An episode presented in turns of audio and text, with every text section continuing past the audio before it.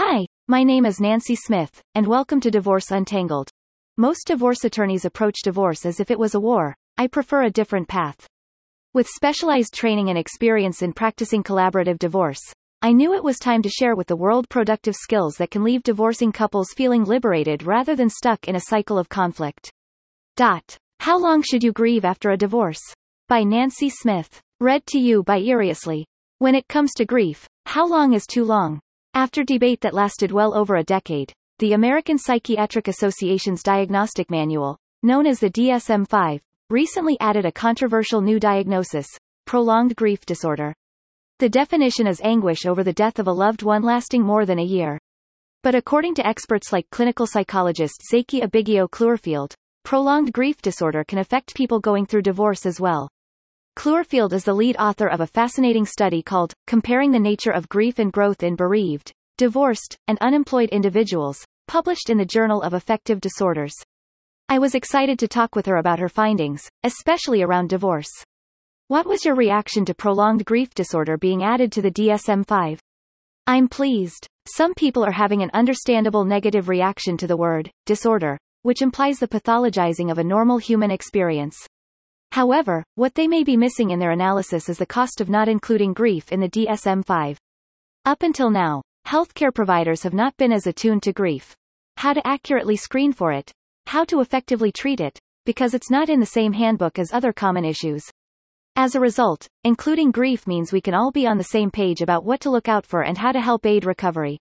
Why do you think it's taken 10 years to get it added?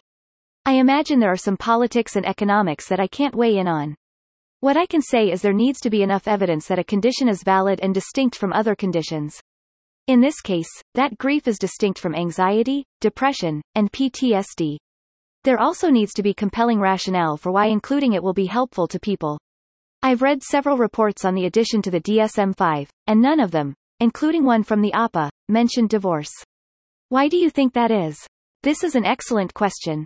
People still narrowly think of grief in terms of bereavement, my work and the work of some other psychologists is to broaden this definition to include varied losses, including role losses. Is there a belief that prolonged grief is understandable for death, but not divorce or other types of loss? I think so. There isn't a deep acknowledgement of grief as an outcome for role losses such as divorce or job loss. You don't hear people continuously checking on someone after a divorce the way they may attend to someone after a death. I'm not suggesting that death and divorce are the same. However, when people are strongly identified with a specific role and they lose it, then they are likely to experience some grief. This is because our roles are very important in everyday life. They form our sense of who we are and our characteristic patterns in the world. I believe it's important to stop narrowly defining grief in terms of bereavement and to expand it to other role losses for this reason. How does your work differ from earlier studies? I found that alongside grief, many people also experience post-traumatic growth, which is an experience of growing specifically from the loss itself. Some people felt stronger in themselves, more appreciative of life, more in touch with new possibilities, more connected to others, and even more spiritual from working through the disruption. Do divorced people experience the same types of loss responses, prolonged grief, major depression, post-traumatic stress, as those who've dealt with a death? Is it different in any way? A subset of divorced people experience prolonged grief, just like a subset of bereaved people and people who have experienced job loss do. My study found that the bereaved group reported significantly higher prolonged grief symptoms than the job loss group but not the divorced group, suggesting that role losses in the context of close attachment relationships are more impactful and disruptive. Can a prolonged fight over custody or support add to feelings of grief? I have not researched this, but it's an important guiding question for future research. My guess is that prolonged processes complicate the practical task at hand and the feelings around it. Toxic dispute may amplify grief, if it disrupts your sense of your partner and yourself, whereas healthy and collaborative dispute may alleviate grief, if it affirms your sense of your partner and yourself. Some loss is inevitable either way. Because life is short, any rupture that can be settled more efficiently and more collaboratively is ideal, when possible, especially when children are involved. Is there any advice you'd give people going through a divorce? I want to be clear that I'm not an expert on divorce specifically. Here's some advice regarding varied losses, divorce being one of them. From an educational standpoint, everyone is different. Not everyone is equally identified with their relationships and roles or experiences the same magnitude of loss.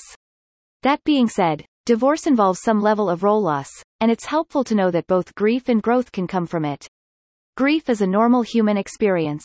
It involves an adaptive biobehavioral response that prompts us to slow down and regroup in order to mitigate more loss.